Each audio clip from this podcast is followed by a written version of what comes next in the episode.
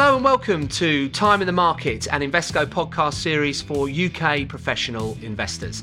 I'm Ben Gutteridge, your host, a failed TV celebrity desperate for a bit of attention, but also an investment director from within Invesco's multi-asset strategies division. In this series, we'll be interviewing some of the highest profile names from in and around the financial industry and from both within and without Invesco. But before the action begins, we want to stress this interview should not be considered as investment advice and remind you that any capital invested is always capital at risk.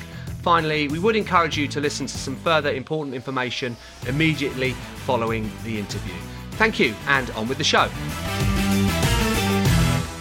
Hello everyone, and a warm welcome to the latest Time in the Market podcast, where this week we turn to Japan to discuss the appeal or not of Japanese assets, equities, bonds, and the currency. And here to share his wisdom, we're delighted to welcome Garry Evans, the Chief Global Asset Allocation Strategist at BCA Research. Garry, thanks so much for being with us. How are you? Yeah, very good. Thanks for having me on, Ben. I always like talking about Japan. Okay, well, we look forward to talking to you about it. It's certainly a pleasure to have you with us. And also want to quickly thank BCA for their sort of ongoing support of this podcast. For those less familiar with BCA Research, it's a macro research firm that this host holds in the highest regard. Indeed, I would encourage you, if you can, to get a hold of their Mr. X annual outlook piece, which is coming out towards the end of the month. Well worth a look and give you an insight into the quality of the work that BCA Research does. But anyway, pivoting back to Garry, and sort of want to spare your blushes as it relates to your glittering CV, but quickly, you did spend quite some time working in Japan. Can you tell us a little bit about that? Yeah, so I actually studied Japanese at university. I then became a financial journalist. And then when I moved into financial markets as a strategist, my first job, 1998 to 2003, which ages me a bit, was the Japan strategist at HSBC. So, I continue to follow the market closely. I go there a couple of times a year. I'm going to be there in December, in fact. Still a very interesting place. Caveat might be that because I've watched it so long, it probably does make me skeptical about Japan. I'm not a huge fan of this idea that corporate governance is suddenly magically changing in Japan. I'm a bit of a skeptic. You'll find a lot of people look at Japan are probably a bit more optimistic about changes than I am. Okay, well, you've set the scene for what's more to come for this this conversation, but it's great to get some context. But before we interrogate you further on that and your view on Japanese assets, we do open with our prefer or defer round. 10 questions where you give us your preferred option, or if it's really too tricky, you can defer. But it sets us up nicely for the conversation. Okay, you ready, Garry? Right. Yeah, I'm ready, yep. Okay, let's begin. Equities or bonds?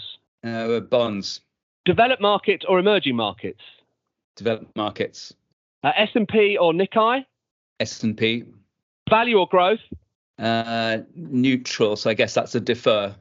Okay. Large cap or small cap? Large cap. Yen or dollar? Yen over 12 months. Treasuries or JGBs? Depends on your currency. If you are you're fully hedging your FX exposure, JGBs. Okay. Oil or gold? Oil. Abenomics or Trussonomics? Well, yeah, Abenomics, if it was ever really put into effect properly. Karaoke or dance floor? If I'm really pushed, karaoke. Definitely not the dance floor. Okay, thanks, Garry. You're such a good sport, and also given us plenty to work with there. And we'll now at last pivot to the main event. But before, again, sort of getting into the weeds of Japanese assets and their appeal or not, can you just sort of set the scene on Japan's current sort of growth and inflationary conditions? A sort of a broad opener, but any summary on that? Yeah, so growth is a bit sluggish, to be honest. Japan is not in a recession like Germany and probably, frankly, the UK are, but it's not resilient and still doing well like the US is. I mean, if you look at the data, the latest GDP number we had out last week, Q3 was down 2.1% quarter on quarter annualized, with everything negative: capex, government expenditure, consumption flat. The PMIs, which are a good snapshot of the economy, manufacturing 48.7, services 51.6, so they're holding up a little bit better. Tourism is coming back, which is a help. So nothing really to write home about on the economy. On inflation, it depends on whether you think inflation is a good thing or not. And the Bank of Japan, I think, does think it's a good thing because they've been trying for 20 years to get inflation back to 2%. They've achieved that. The headline inflation rate is 3.0 year on year. If you look at core inflation, and a little bit careful about the data in Japan, because the core only excludes energy. But if you take out food and energy and you just look at Tokyo, which we get out a month earlier, it's 2.7. So it's sort of where the Bank of Japan would actually rather like it. And one of the key things, we'll probably get back to this, is inflation expectations have not yet risen to the 2%. So inflation is a bit above 2. It's probably coming off a bit. The Bank of Japan would like it, frankly, to stay above 2 for a bit longer. OK, well, thanks for setting the scene there. And then if that sort of pivot then to monetary policy, and we're all pretty familiar with yield curve control, but it would be interesting to get your take on what it is and what it's trying to achieve. And of course, it's been in the news recently, what would appear some relaxation of yield curve control. But sometimes it's difficult to read these things accurately. So what is it, what it's about, and what have been the changes of late? Yeah, so yield curve control is simply that, as well as controlling short-term interest rates like any other central bank does, the Bank of Japan for a few years now has also been controlling, having a range of target rates for the 10-year Japanese government bond. That was plus or minus 25 basis points until last December. They then raised that to 50. The new governor, when he came in, I forget exactly the month, mid-year, sort of made it a bit fuzzy. So they're now saying it's not really a target, but it's a rough guide, 100 basis points. And we're currently about 75, 80 basis points. So interest rates have risen from basically pretty much zero a year ago to now around about 80 basis points. So there's been some tightening of monetary policy from that point of view. But one of the key things about Japan is, of course, where the Fed has raised rates 530 basis points. Every other central bank around the world has been raising short-term policy rates. The Bank of Japan still has rates at minus 0.1%. So it's the only place in the world. So a lot of debate about whether the yield curve control will end. It's certainly been distorting the government bond market. The Bank of Japan owns now more than half of all outstanding bonds. Its ownership of Japanese government bonds is more than 100% of GDP, because they've mainly bought 10 years. The yield curve has got this kink in it at 10 years. So I think that they would like to get rid of it, but they're not that convinced yet that inflation expectations have been brought back to that 2% level that they would like to see. OK, well, I guess we'll get on to that subject then of inflation expectations and how that might impact monetary policy. Obviously, you might want to draw in Japanese growth conditions. And of course, I know Japan won't operate in a bubble, how dependent it is on global growth conditions. So, yeah, what are your expectations for Japanese growth and inflation and how that might impact policy, yield curve control, abolition? Yeah, so growth is very dependent on the global cycle. Japan is a big manufacturing economy, relatively dependent on exports, particularly dependent on China. So our view is that we are most likely some point next year heading into a global recession. So Japan is quite a cyclical market from that point of view. Depends a little bit on what happens to China. Japan's exports to China have been pretty weak. China has not done the sort of stimulus I think people were expecting, didn't rebound post the COVID reopening in ways that people would have thought. And just to give you a number to show it's important for Japan is that before COVID, you had a million Chinese tourists per month coming into Japan. This year, it's recovered a bit, but still only about 300,000. Now, hopefully that will pick up, but also for Japanese exporters like the machine tool sector. So, construction machinery, robots, China is a very big market indeed. So, our view, I think, would be that growth is going to be a bit weak next year in Japan as it's going to be globally. Probably doesn't have as big a recession as, for example, the euro area could have. And that's therefore very important for inflation. And as I mentioned, inflation is running above 2. But if you look at the inflation expectations, you can see those in the CPI swaps market or the inflation-linked bonds. The 10-year inflation expectations are still only around 1.2, 1.3. So the Bank of Japan, after 25 years of disinflation, even deflation in Japan, has still not got into people's heads that they are going to achieve that 2% inflation target. So that's, I think, really key for the BOJ. They are not going to significantly tighten policy until they've got those inflation expectations at their target 2% level. So what are we seeing on wages then? That always seems to be such a crucial determinant, well, globally in terms of how inflation moves, but it seems as though it's sort of quite a difficult thing to budge in Japan. But aren't there some encouraging numbers in relation to wages? No, I mean, they've been up and down a bit this year, but the last data on wage growth, I think it must have been September, was 1.2% year on year nominal. So with inflation running at 3%, real wages are significantly in negative territory. And that's actually a political issue that the government has to call a general election over something like the next 12 months.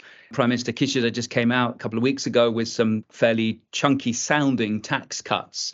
So the issue in Japan, as you sort of alluded to, Ben, is that wages tend to be pretty sticky because still quite a large part of the workforce has lifetime employment. If you're working for a large company as an employee, you have no pricing power. You can't go to your boss and say, look, I'm fed up here. I'm going to go somewhere else, because companies typically don't hire people mid-career like that.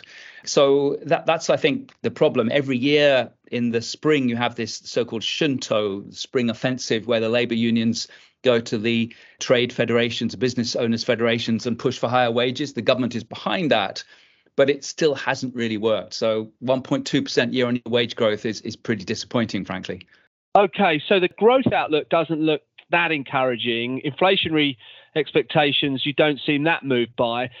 And therefore, I would suspect that you don't think yield curve control will be abandoned or that monetary policy is going to tighten too dramatically. Now, I would suggest that a lot of investors out there or macro investors might actually be short JGBs, betting on Japanese bond prices going down, yields rising on the back of like an inflationary story and, as I said, the abandoning of yield curve control.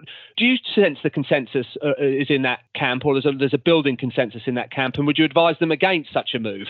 Yeah, so I think you're right that the consensus believes that YCC, yield curve control, will be scrapped. And I think that's possible. I mean, they have to a degree already scrapped it. I mean, they've now got this sort of guidance level. So they like interest rates to be 10-year bills be zero with a sort of range of plus or minus 100 basis points. That's hardly really controlling it anymore.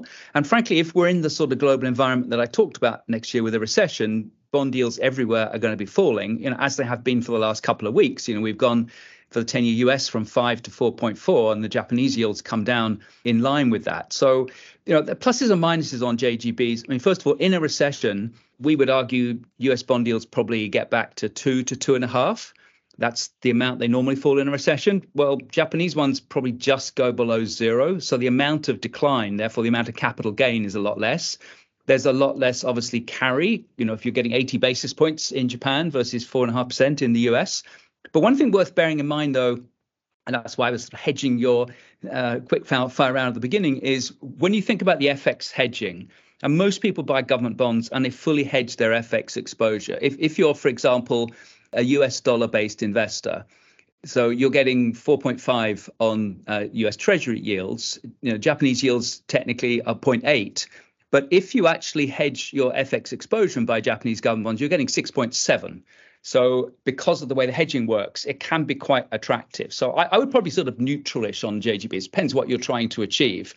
At the moment, you're getting actually quite a nice running yield as long as you're fully hedging those FX exposures. Okay, well, let's explore currency a little further and whether you think that's sort of a sensible thing to do, hedging. Do you think it's worth hedging your currency, or do you think maybe the yen has some utility? It's worth getting the yen exposure in a recessionary environment. Yep. No, I think it is. And two bases, really. I mean, number one is the yen is typically a safe haven currency. In recessions, it typically strengthens.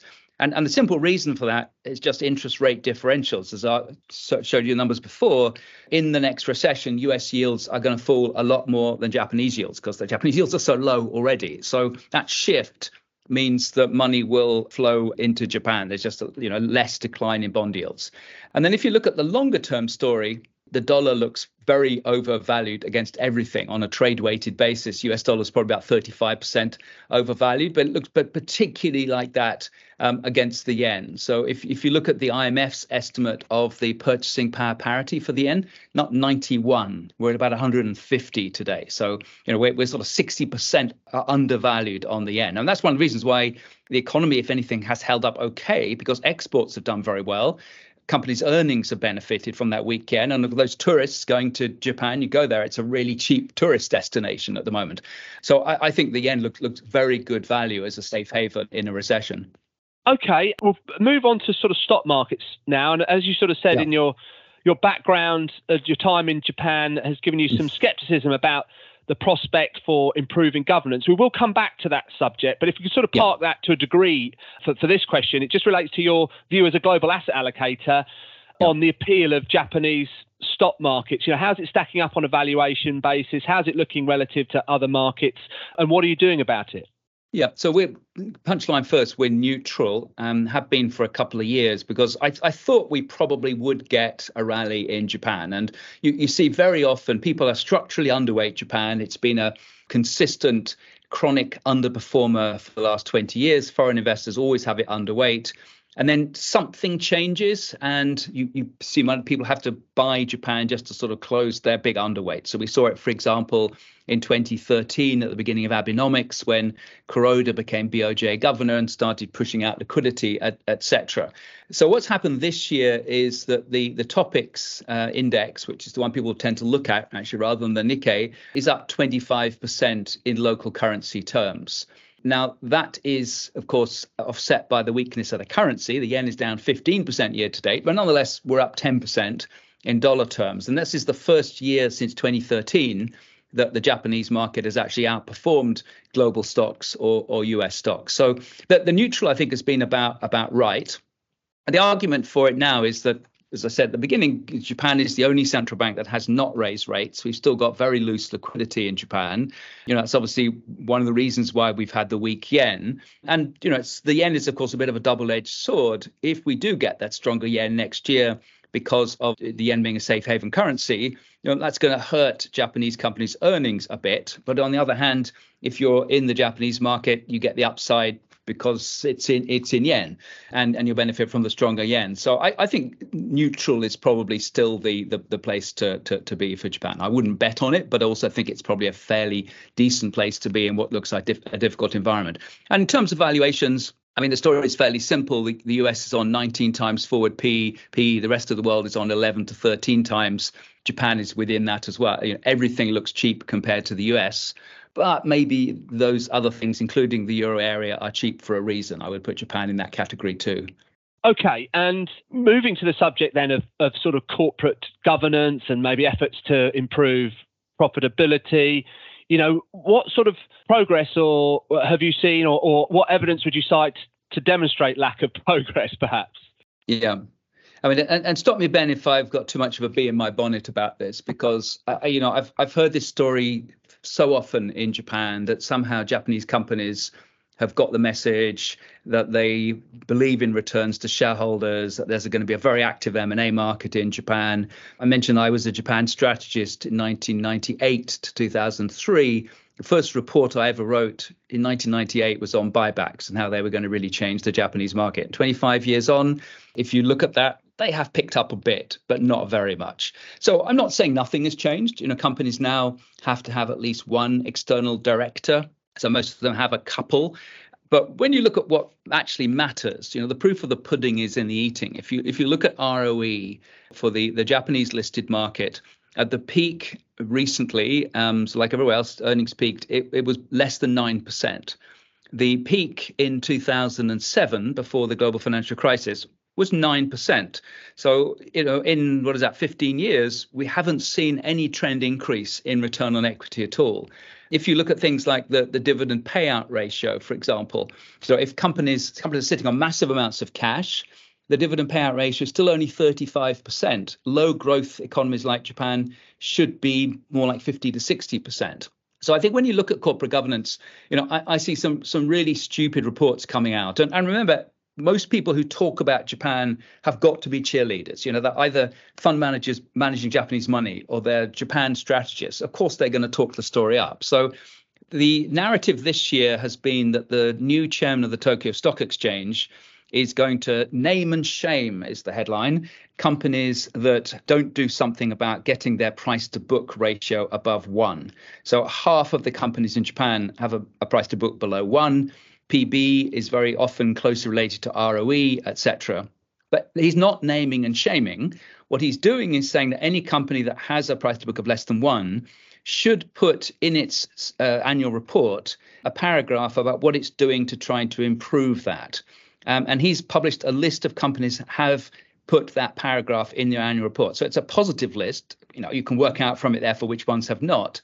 But Japanese companies are past masters of knowing what to say to investors. You know, ESG they've been talking about. You know, when I was in Japan 20 years ago, you know, they all had an ROE target. So to me, the bottom line here is we still don't have M&A in Japan. We still have companies sitting on far too much cash.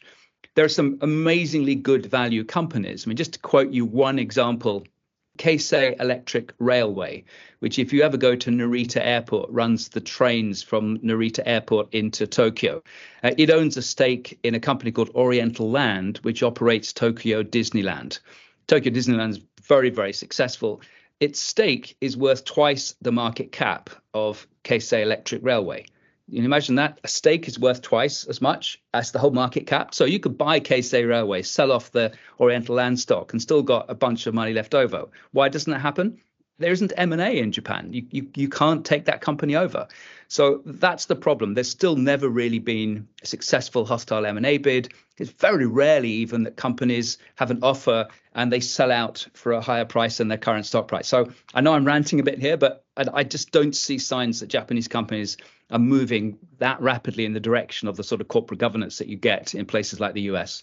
Well, I wish you wouldn't sit on the fence on these sorts of subjects, Gary, but I still appreciate the answer. Okay, look, if our audience is compelled to, or indeed perhaps sort of forced to through allocations, to make an investment in Japan, do you have any preference on how they might want to allocate that, be it domestic focused, external focused, whether it should be hedged or not, large cap, small cap? Any biases you would suggest in Japanese equity investing? Yeah, so I think there's a couple of clear areas. I mean, one is small caps. You can see that the performance of Japanese small caps has consistently been better than the large caps. So they suffer a lot less in aggregate from those problems I mentioned earlier. I mean, often there's a small company still run by its founder with a little niche in some technology, you know, special coatings that go on semiconductors. They're still focused on making money. They haven't over-diversified like the big conglomerates have. You know, finding the right ones is obviously a problem. But you know, a talented small cap fund manager, I think, can find some really interesting opportunities in Japan, you know, particularly in niche tech sectors. And some of the larger caps in those areas as well can be quite interesting. You know, I mentioned earlier the exposure to China for things like robotics, construction machinery. There's some very good companies in Japan in those sort of areas as well. And then the final one I would mention would be, you know, I do think that some of those corporate governance plays will be in the spotlight. You've got, in fact, you've had for 20 years activist investors going into Japan. You know, when I was working there, they were probably a bit too ham-fisted. You know, Japanese culture is not one where you can go in and bang the table. You have to work behind the scenes. I think some of those activist hedge funds have understood that now. And so, you know, looking selectively at the sort of companies like the example I gave earlier, where, you know, they are tremendously undervalued and maybe you can see some signs that a new chief executive or a new set of shareholders is pushing them into the direction of releasing value. Those are probably worth looking for as well, I think. OK, and without being sort of too blue sky, what sort of conditions, realistic, not as in necessarily your core view, but what are potentially sort of realistic conditions that could play out that could really get Japanese equities firing? So I think what I would look at would be, you know, those signs of real improvement in corporate governance that I mentioned earlier. And what would be behind that, I think, would be if two things really. One, if we start to see Japanese institutional investors genuinely looking at companies from a dispassionate point of view, voting against directors who were not releasing cash. I mean, there are lots of Japanese companies with far too much cash. You know, why are they allowed to get away with that? Well, the big Japanese asset management firms typically are not very aggressive. And that's partly because they want to win the corporate pension business of those sort of firms. The regulators in Japan understand that issue. They've had all these corporate governance codes. Hasn't really worked yet. But if I was to see institutional investors genuinely starting to put pressure, Japanese ones putting pressure on companies, that would help. I think the second thing would be individual investors. Retail investors in Japan still see the stock market as a bit of a punt. You know, they'll buy the latest themes. It's a short-term way of making money. It's like going to the horses. There's not much concept that, you know, you put your life savings in stocks. It's still something like 50% of household savings are left in the post office or in bank deposit accounts. And the government is increasingly trying to do things about that. So they have taken from the UK the idea of ISAs, individual savings accounts. So Nippon ISAs is what they call them in Japan, not NISA. They're just increasing that to $25,000 a year or so. So you better put that money into a NISA for $25,000 a year without having to pay any tax on that. Now, it's still no signs that individuals have really understood that. Again, I think it comes back to the fund management industry, which tends to emphasize the latest trend, the latest sort of buzz fund, rather than telling people, you know, you need to be in the market for your life. That's the way to really get a good return. So those two things, institutional investors change their attitude towards corporate governance, and individuals starting to see equities as a stable long-term place to store your money and make long-term healthy returns. Okay, well, we'll certainly be keeping an eye out for those potential developments, although I suggest you might not think they'll be immediate. But really enjoyed that, Gary, really insightful stuff. I mean, great to talk to you. I mean, if our audience wants to keep an eye on how your views develop, you know, get onto the BCA website, get in touch with the relationship manager. I'm sure that will help you follow your views. I think you can be reached out to on LinkedIn as well. Other than that, you know, thank you so much for your time. Thank our audience for being with us. We hope you enjoyed that. I hope you enjoyed it as much as I did. Please join us next month for our next Time in the Market podcast. Goodbye. Listeners should be aware of the following investment risks. The value of investments and any income will fluctuate. This may partly be the result of exchange rate fluctuations, and investors may not get back the full amount invested. Other important information for listeners. This podcast is intended for UK professional clients only and is not for consumer use. Views and opinions are based on current market conditions and are subject to change. This is marketing material and not financial advice. It is not intended as a recommendation to buy or sell any particular asset class, security or strategy. Regulatory requirements that require impartiality of investment or investment strategy recommendations are therefore not applicable, nor are any prohibitions to trade before publication. Issued by Invesco Asset Management Limited, Perpetual Park Drive, Henley-on-Thames, Oxfordshire, RG9 1HH, UK. Authorised and regulated by the Financial Conduct Authority.